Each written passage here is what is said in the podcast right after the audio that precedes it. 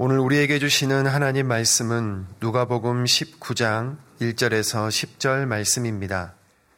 예수께서 여리고로 들어가 지나가시더라. 삭개오라 이름하는 자가 있으니 세리장이요 또한 부자라. 그가 예수께서 어떠한 사람인가 하여 보고자 하되 키가 작고 사람이 많아 할 수 없어 앞으로 달려가서 보기 위하여 돌 무화과 나무에 올라가니 이는 예수께서 그리로 지나가시게 되밀어라. 예수께서 그곳에 이르사 쳐다보시고 이르시되 삭개오야 속히 내려오라.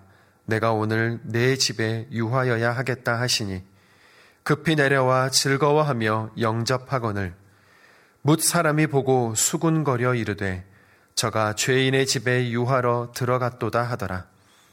삭개오가 서서 죽게 여짜오되 주여 보시옵소서 내 소유의 절반을 가난한 자들에게 주겠사오며 만일 누구의 것을 속여 빼앗은 일이 있으면 내 갑절이나 갚겠나이다. 예수께서 이르시되 오늘 구원이 이 집에 이르렀으니 이 사람도 아브라함의 자손이미로다. 인자가 온 것은 잃어버린 자를 찾아 구원하려 함이니라. 아멘. 모세는 나일 강가 갈대 사이에서 건짐을 받아서 40년 동안 애굽의 왕궁에서 자랐습니다. 하지만 애굽 사람이 자기 동족 히브리 사람을 때리는 것을 보고 그 애굽 사람을 죽였습니다. 그 일로 말미암아 미디안 광야로 도망가서 거기서 장인의 양을 치며 40년 동안을 살았습니다. 그러던 어느 날 모세는 그날도 이전에 숱한 날 동안 그랬듯이 장인의 양떼를 이끌고 호랩산으로 이동하다가 떨기나무에 불이 붙었지만 떨기나무가 타지 않는 광경을 목격했습니다. 그 광경은 일상적이지가 않았습니다. 그래서 무슨 일인지 좀 더 자세히 보려고 가까이 가는데 하나님의 음성이 들렸습니다. 모세야, 모세야. 이 이름을 부르심은 단순한 호칭이 아니었습니다. 약 10년, 10년 전쯤에 우리 교회 20대 청년 교구에서 진행하는 행사에 참석한 적이 있었는데 그때 그 행사의 제목이 이름이 뭐니였습니다. 그때 모인 청년들은 가슴에 이름표를 달고 있었습니다. 그렇다고 참가자들이 이름 많이 외기 시합을 해서 가장 많이 웬 사람에게 상을 주는 행사가 아니었습니다. 또 자기가 속해 있는 그룹의 사람들의 이름을 모두 다 외는 그런 행사도 아니었습니다. 그 행사는 청년들이 그룹을 나누어서 대화를 나누는 것이었는데 자신이 어떤 사람인지 어떤 삶의 길을 걸어왔는지 현재 걷고 있는 길은 어떤 것인지에 대한 나눔이었고 또 자신에게 소중한 사람, 소중한 일, 소중했던 기억이 무엇인지를 말함으로 서로 공감하는 현장이었습니다. 한 사람의 이름에는 그 사람의 과거와 현재, 미래가 모두 담겨 있습니다. 그래서 하나님께서 모세야, 모세야라고 그의 이름을 부르신 것은 하나님께서 이미 모세를 잘 알고 계신다는 의미입니다. 그가 지난 40년 동안 미대안에서 어떻게 삶을 살아내었는지 또 그 전 40년 동안은 애굽의 왕궁에서 어떤 과정을 거쳤는지 알고 계신다는 것이었습니다. 그것을 아시는 하나님께서 그에게 무엇인가를 맡기기 위해서 부르고 있다는 의미입니다. 하나님께서는 모세에게 애굽에 있는 내 백성의 고통을 분명히 보았다라고 말씀하시며 그들을 애굽에서 인도하여 내기를 원한다고 말씀하셨습니다. 모세는 40년 동안 애굽 왕궁에서 살았습니다. 그래서 애굽이 얼마나 큰 나라인지, 애굽의 군사력이 얼마나 막강한지, 바로 왕이 어떤 권력을 가지고 있는지 결코 모르지 않았습니다. 하룻 강아지 범 무서운 줄 모른다는 속담처럼 모세가 바로 왕이라고 하는 호랑이가 어떤 맹수인지를 모르는 어린 강아지와 같았다면 그 부르심에 주저하지 않고 예 라고 답변했을런지도 모릅니다. 하지만 모세는 매일 포효하는 바로왕이라는 호랑이와 40년 동안 함께 살았기 때문에 알 것을 다 아는 개와 같았습니다. 그래서 모세는 하나님께 내가 누구이기에 바로에게 가며 이스라엘 자손을 애굽에서 인도하여 내겠습니까? 라고 반문했던 것이었습니다. 이 말은 하나님 사람을 잘못 보신 것 아닙니까? 그런 일은 저 모세가 아니라 모택동이 해야 하는 일입니다라는 의미입니다. 즉, 자신은 결코 그 적임자가 아니라는 것입니다. 또한 이것은 자신은 주민센터에서 일하는 구급 행정직 직원인데 어느 날 청와, 청와 대에서 전화가 와서 당신이 행정안전부 장관을 하면 좋겠다라고 제안을 받는 것과도 같습니다. 그런 전화를 받으면 아마 그때 틀림없이 전화를 잘못하신 것 같습니다. 정화, 통화하셔야 하는 분이 아마 저와 동명이인인 것가 봅니다라고 답변할 것입니다.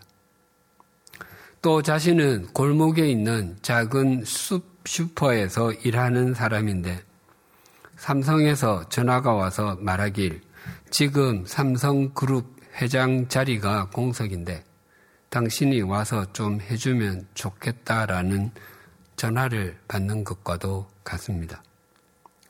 아마 그때도 이렇게 답변할 것입니다. 저는 삼성과 아무 상, 관련이 없는 사람입니다. 제가 일하는 동네 마트 이름이 삼성 슈퍼입니다. 그것도 제 주인의 이름이 김삼성 씨라서 그냥 삼성 슈퍼입니다. 그리고 저는 거기서 일하는 점원일 뿐입니다. 이처럼 모세는 하나님께서 그에게 맡기려고 하는 일과 자기 자신 사이에는 건너지 못할 정도의 강이 아니라 태평양만큼이나 넓은 간격이 느껴지는 것이었습니다. 하지만 하나님께서는 그 모든 것보다도 더 크신 분이시기에 모세와 새로운 관계를 맺으시고 장인의 양을 치던 사람을 출애굽의 지도자로 세워 가셨습니다. 예수님께서 십자가를 지시기 전 마지막 만찬 자리에서 제자들에게 오늘 밤에 너희가 다 나를 버릴 것이다 라고 말씀하시자 사도 베드로는 모두 주님을 버릴지라도 나는 주님을 버리지 않겠습니다 라고 확언했습니다. 하지만 결정적인 순간에 그는 주님을 부인하고 말았습니다. 부활하신 주님께서 갈릴리 호숫가에서 그의 이름을 불러주시며 말씀하셨습니다. 요한의 아들 시모나, 네가 나를 사랑하느냐? 시모는 요한의 베드로의 옛 이름이었습니다. 적어도 이 순간에 베드로는 베드로, 즉 반석이 아니라는 것입니다. 이 이름 부르심으로 인해서 베드로는 자신의 인생 방향을 주님께로 바꾸었고 그의 이름처럼 점점 더 베드로 반석이 되어 갔습니다. 사도 바울은 주님을 만나기 이전에 율법을 따르는 삶이 최상의 가치를 구현하는 것이며 그 삶이 가장 하나님을 위한 것이라고 확신했습니다. 그래서 거기에 반하는 삶을 살았다고 생각한 나사렛 예수는 결코 하나님께서 약속하신 메시아 일 수가 없다고 생각했습니다. 아니, 메시아가 아니어야 했습니다. 그래서 나사렛 예수를 추종하는 무리는 모두 잘못된 것을 추구하는 것이기에 벌을 받음이 마땅하다고 생각했습니다. 그래서 그는 대제사장에게 공문을 받아서 다메섹으로 향했습니다. 다메섹은 예루살렘에서 북쪽으로 약 240km나 떨어져 있, 있었습니다. 거기로 가려면 최소한 닷새는 꼬박 걸어야 했고 매일 30km씩 걷는다고 해도 일주일 이상을 걸어야 했습니다. 바울이 그 거리를 걸었다고 하는 것은 주님을 따르는 제자들을 향한 증오심이 그만큼 컸, 컸다는 의미였습니다. 그때 부활하신 주님께서 그의 이름을 불러 주셨습니다. 사울아, 사울아, 내가 어찌하여 나를 박해하느냐? 사울은 바울의 히브리식 이름이었습니다. 놀란 바울이 물었습니다. 당신은 누구십니까? 주님께서 답변하셨습니다. 나는 내가 박해하는 예수다. 이 부르심은 그의 인생을 완전히 바꾸어 놓았습니다.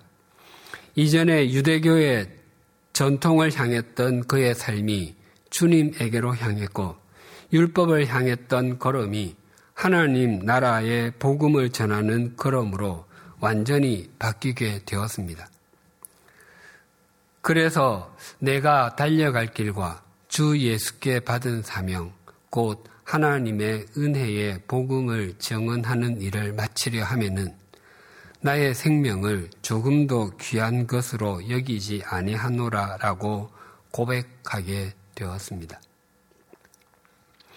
주님은 영원한 시작과 영원한 마침이 되시는 분이십니다.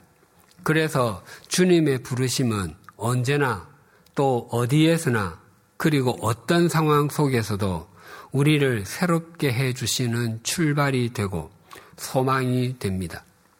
그 주님으로 인해서 언제나 새로운 삶을 살 수 있고 의미 있고 가치 있는 삶을 살아갈 수 있습니다. 시인 김춘수 선생의 꽃이라는 시가 있습니다. 그 내용이 이러합니다. 내가 그의 이름을 불러주기 전에는 그는 다만 하나의 몸짓에 지나지 않았다. 내가 그의 이름을 불러주었을 때 그는 나에게로 와서 꽃이 되었다.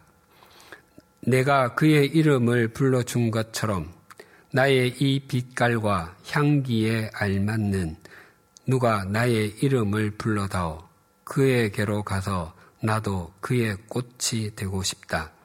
우리들은 모두 무엇이 되고 싶다. 너는 나에게, 나는 너에게 잊혀지지 않는 하나의 의미가 되고 싶다. 모세가 모세 될 수 있었던 것은 하나님께서 그의 이름을 불러주셨기 때문이었고, 베드로가 진정한 사도의 삶을 살 수 있었던 것도 주님께서 그의 이름을 불러주셨기 때문이며, 바울이 자기 목숨을 조금도 귀한 것으로 여기지 아니하고 사명의 길을 걸을 수 있었던 것도 주님께서 그의 이름을 불러주셨기 때문에 일어난 일이었습니다.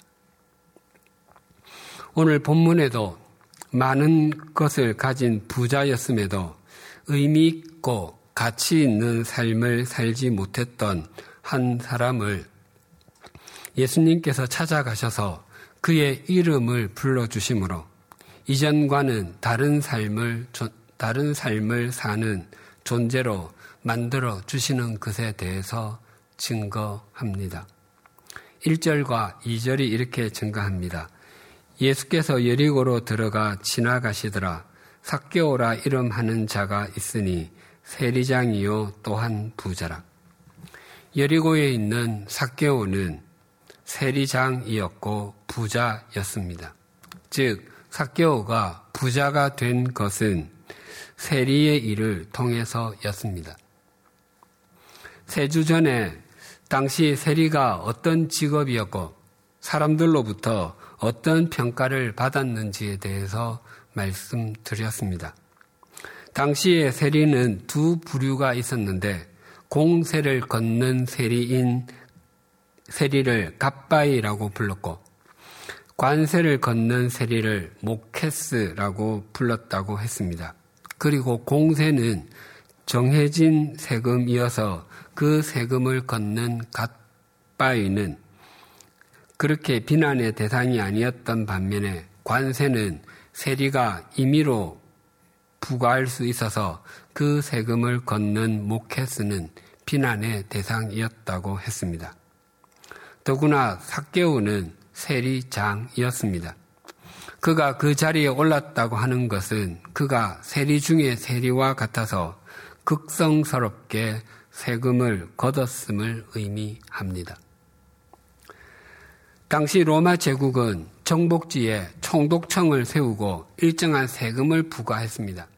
그러면 총독청은 자기가 할당받은 것에다 30% 이상을 더 붙여서 각 지역에다 세금을 부과했습니다.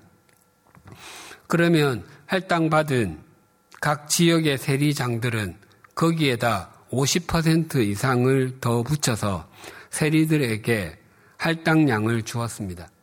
그리하면 세리들은 거기에다 30% 이상을 더 붙여서 입찰을 받아서 백성들에게 세금을 징수했습니다.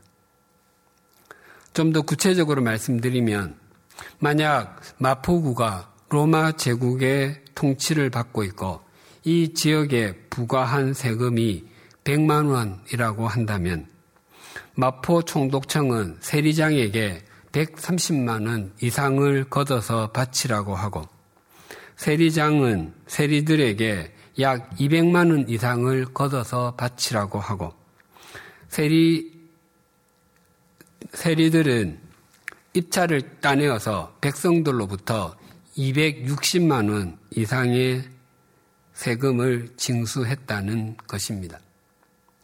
그랬기 때문에 이스라엘 백성들은 로마의 식민 통치 아래서 살기도 쉽지 않았는데 엄청난 양의 세금은 진눌림 그 자체였습니다. 그래서 애족심이 강한 이스라엘 백성들은 세리를 몹시도 싫어했습니다. 당시 사람들은 미워해도 괜찮은 세 부류의 사람이 있다고 생각했는데 첫째가 살인자이고 둘째가 강도며 셋째가 세리였다고 합니다. 또 뱀과 세리를 동시에 만나면 누구를 먼저 죽여야 하나라는 질문에 사람들은 세리라고 답했다고 합니다. 그만큼 세리는 증오의 대상이었고 소외의 대상이었습니다. 세리가 이와 같은 대접을 받음에도 세리가 되겠다고 하는 것은 평생 증오와 멸시가 뒤따른다는 것을 각오해야 하는 일이었습니다. 사케오가 이런 길을 갔습니다. 건물이 높으면 높을수록 그 그림자가 깊게 드리워지듯이 사케오가 세리의 일을 보면서 쌓은 부의 높이만큼이나 사람들의 증오와 멸시의 골은 더 깊어져 갔습니다. 사케오가 이런 삶을 살 수밖에 없었던 이유를 추정하게 해주는 것이 3절에 있는데 그의 키가 작았다고 합니다. 성경이 어떤 인물의 신체에 대해서 언급하는 것은 그것이 그의 삶에 큰 영향력을 미쳤음을 의미합니다. 하나님께서 세상을 창조하시고 보시기에 좋았다라고 성경은 증언합니다. 특히 사람을 지으시고 보시기에 심히 좋았다라고 말씀하셨습니다.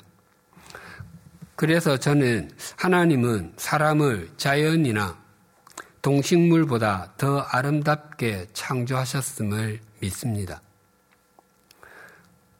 뿐만 아니라 우리 개 개인도 하나님께서 보시기에 가장 좋은 모습으로 창조하셨다고 믿습니다.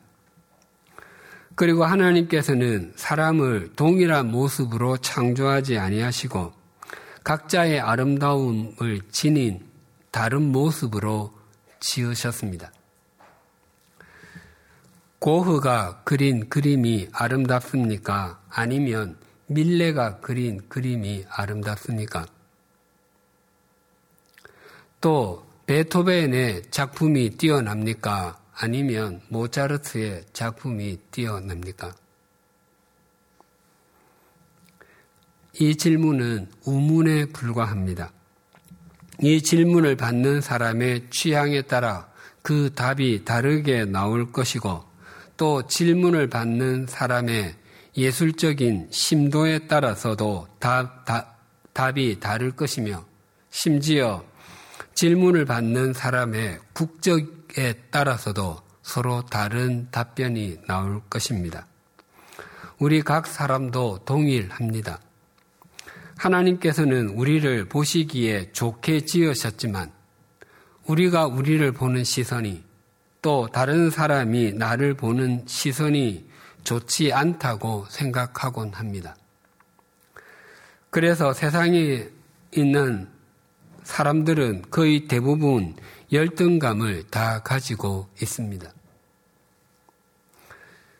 또 눈에 드러나는 것으로 인한 열등감이 눈에 드러나지 않는 것으로 인한 열등감보다 누름의 강도가 더 심하게 느껴지기도 합니다.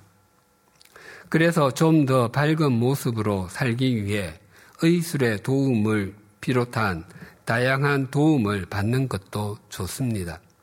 하지만 자신의 내적인 모습과 외적인 모습, 그리고 자신이 처해 있는 환경을 있는 그대로 받아들이지 않으면 그 열등감에서 벗어날 수 없습니다. 또 더 깊은 후회의 한숨을 쉴 수도 있습니다. 그러나 우리에게 있는 부족함과 연약함, 눌림을 잘 수용하고 극복하면 그것이 하나님과 사람을 섬기는 아주 훌륭한 통로가 되기도 합니다.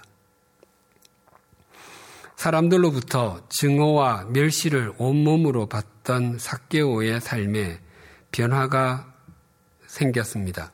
3절이 이렇게 증가합니다. 그가 예수께서 어떠한 사람인가 하여 보고자 하되 키가 작고 사람이 많아 할 수 없어. 사개오가 어떤 사람을 통해서 예수님에 대해서 듣게 되었는지 또 어떻게 예수님께 관심을 갖게 되었는지 그 이유를 성경은 밝히지 않습니다. 하지만 그는 예수님을 정말 간절히 보기를 원했습니다. 그런데 사개오가 예수님을 보려는 간절한 마음을 막는 것이 두 가지가 있었는데 하나는 자신의 작은 키였고 또 하나는 많은 사람이었습니다. 그의 작은 키가 자기 스스로에게 생기는 방해물이라고 한다면 많은 사람은 외적인 환경에서 생기는 방해물이라고 할 수 있습니다. 이런 자기 자신에게 있는 문제와 외부에 있는 문제가 우리 신앙생활을 방해하려고 할 때가 있습니다. 주일에 예배를 드리러 가려고 하거나 수요 성경 공부와 구역 성경 공부 등 신앙의 유익을 위한 모임에 참석하려고 하면 신기하게 방해거리가 생기곤 합니다. 갑자기 가기 싫은 마음이 생기기도 하고 아주 사소한 일로 부부 사이나 가족 간에 기분이 상하는 일이 생기기도 합니다. 또 평소에 TV를 볼 때면 집중이 아주 잘 되어서 해야 할 일을 미루어서 문제인데 오랜만에 기도를 하려고 하면 비행기를 타지 않는데도 온 나라와 온 세상을 머릿속에서 날아다니곤 합니다. 또 소설을 읽을 때도 그때는 거기에 푹 빠질 때가 많은데 성경을 읽으려고 하면 해야 할 일은 갑자기 왜 그렇게 많이 생각나는지 뿐만 아니라 성경 읽기 싫은 마음이 마음 속에서 용수철처럼 솟구치기도 합니다. 또 하나님과 사람을 섬기기 위해서 주어진 일을 감당하려고 할 때 사람들이 자신을 쳐다보는 눈빛이 곱지 않다고 느껴질 때도 있습니다. 그럴 때면 모든 것을 다 내려놓고 싶기도 합니다. 사케오가 예수님을 보고자 하는 마음이 있었을지라도 자신의 작은 키와 유월절을 지키기 위해서 예루살렘으로 향하는 수많은 사람들로 인해서 그냥 발길을 돌릴 수 있었습니다. 그러나 그는 그렇게 하지 않았습니다. 사절이 이렇게 증가합니다. 앞으로 달려가서 보기 위하여 돌 무화과 나무에 올라가니 이는 예수께서 그리로 지나가시게 되미르라. 사케오는 세리장이었습니다. 그가 세리들을 이끄는 장이었다고 하는 것은 그의 나이가 어리지 않았다는 의미이기도 합니다.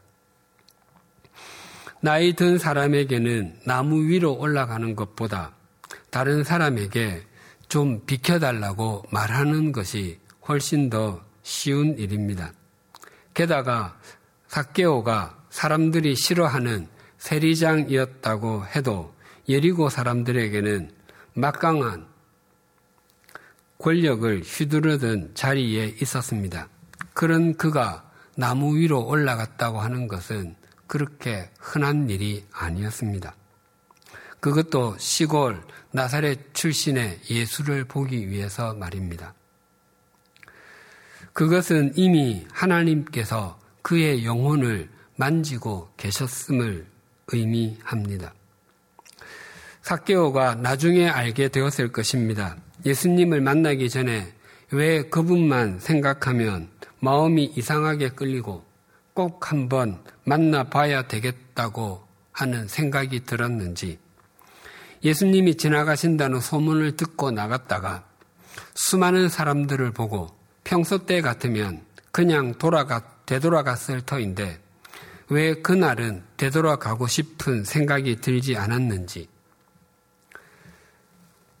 자신의 사회적인 신분이나 나이로 보면 결코 올라가지 않았을 돌 무화과 나무 위로 왜 올라갔는지를 깨닫게 되었을 것입니다. 그 모든 것이 하나님의 은총이고 주님께서 이미 자신의 영혼의 문을 두드리고 계셨기 때문이라는 사실을 말입니다. 사케오가 서 있는 곳을 지나가시던 예수님께서 그를 보시고 이렇게 말씀하셨습니다. 5절이 이렇게 증가합니다. 예수께서 그곳에 이르사 쳐다보시고 이르시되 사케오야 속히 내려오라 내가 오늘 내 집에 유하여야 하겠다 하시니 예수님께서는 사케오를 쳐다보시고 그의 이름을 부르시며 내려오라고 말씀하셨습니다. 지금까지의 사케오의 인생은 의미 없는 몸짓에 불과한 삶이었습니다.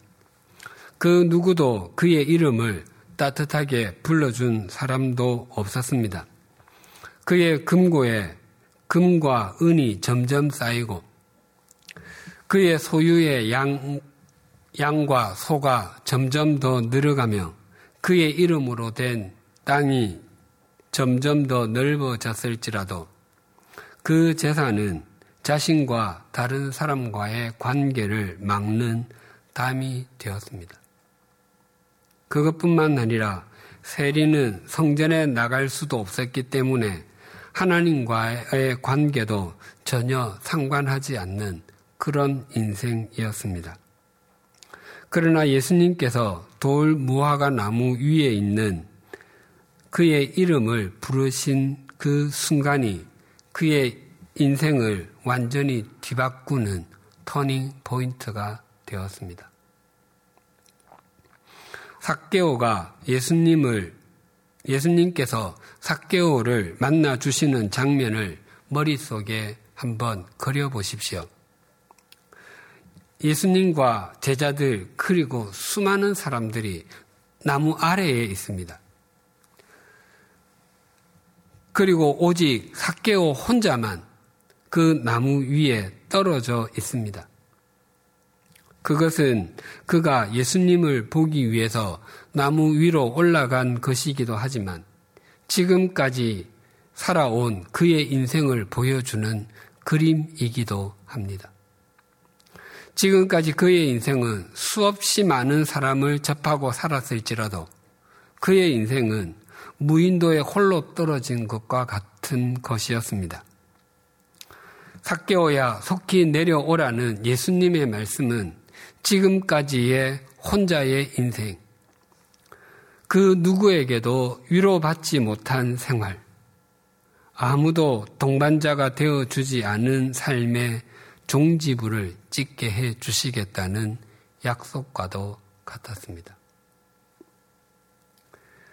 그래서 예수님께서 예수님께서는 내가 오늘 내 집에 유하여야 하겠다라고 말씀하셨습니다. 이 부분을 여러 영어 성경은 이렇게 번역합니다. I must stay at your house today. 예수님의 강한 의지를 피력하시는 것입니다. 여리고에 수없이 많은 사람들이 있었지만 오직 삭개오 한 사람을 만나기 위해서 그 길을 오신 것처럼 말씀하시는 것입니다. 후에 삭개오가 이때를 돌이켜 보면 예수님께서 얼마 있지 않으면 십자가에 달리셔서 처참하게 죽이심을 당하게 되는데 그렇게 마음이 무거우신 가운데서도 자기같이 형편없는 사람, 그 누구에게도 관심 받지 못했던 사람, 오직 자신만이 자신의 인생을 책임져 줄 수 있노라고 굳게 믿고 그래서 수전노처럼 움켜 쥐기만 한 인생이었는데 그런 자신을 찾아와 주신 주님이 얼마나 감격스러웠겠습니까? 가수 노사연 씨가 부른 바램이라는 제목의 노래가 있습니다. 한 가요 오디션에서 임영웅 씨가 불러서 더 유명해진 노래입니다. 그 가사가 이러합니다. 내 손에 잡은 것이 많아서 손이 아픕니다. 등에 짊어진 삶의 무게가 온몸을 아프게 하고 매일 해결해야 하는 일 때문에 내 시간도 없이 살다가 평생 바쁘게 걸어왔으니 다리도 아픕니다. 내가 힘들고 외로워질 때 내 얘기를 조금만 들어준다면 어느 날 갑자기 세월의 한복판에 덩그러니 혼자 있진 않겠죠. 큰 것도 아니고 아주 작은 한마디 지친 나를 안아주면서 사랑한다, 정말 사랑한다는 그 말을 해 준다면 나는 사막을 걷는다 해도 꽃길이라 생각할 겁니다. 우린 늙어가는 것이 아니라 조금씩 익어가는 겁니다. 저 높은 곳에 함께 가야 할 사람, 그대 뿐입니다. 그런데 이 노래를 듣는데 이 노래가 꼭 삭개오의 인생을 읊어 놓았다는 생각이 들었습니다. 제게는 이 노래가 이렇게 들렸습니다. 세리의 일을 통해 잡은 것은 많아졌는데 손이 아픕니다. 키가 작은 것을 비롯해 온갖 열등감의 무게가 온몸을 아프게 하고 매일 움켜쥐는 일 때문에 내 시간도 없이 살다가 평생 불철주야 동분서주하였으니 다리도 아픕니다. 내가 외로, 힘들고 외로워질 때 내 얘기를 조금만 들어준 사람이 있었다면 지금까지 인생 내내 여리고 한복판에 덩그러니 혼자 있진 않았겠죠. 돌무화과 나무 위에 있는 지친 나를 포근하게 안아주는 것과 같은 작은 한마디.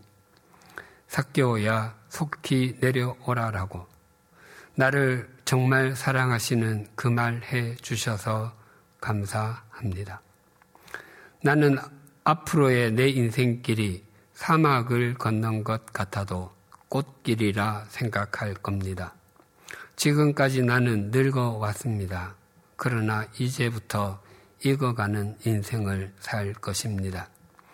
저 높은 곳에 나를 인도해 주실 분, 저 높은 곳에 나와 함께 가 주실 분은 오직 주님 뿐입니다.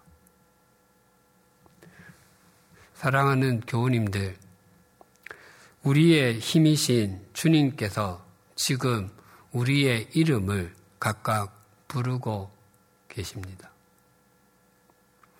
우리 모두 주님의 부르심에 응답하여 우리 각자에게 주어진 믿음의 길을 걸으십시다.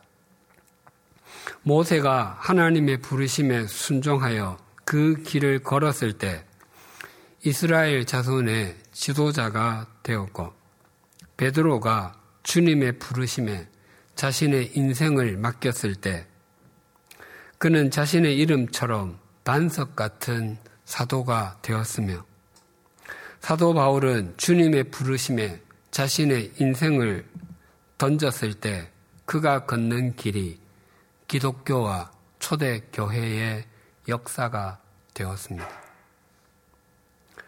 그리고 주님께서 사개오를 부르실 때 그는 이전과 다른 새로운 인생을 살게 되었습니다. 그 주님께서 지금 우리를, 아니, 바로 나를 부르고 부르셨습니다. 우리가 지금 이 자리에 앉아 있는 것이 바로 그 증거입니다. 주님의 부르심에 순종하는 것보다 더 의미 있는 삶이 없고 더 가치 있는 인생도 없습니다. 그 주님께서 말씀하십니다. 사개오야 속히 내려오라. 기도드리시겠습니다.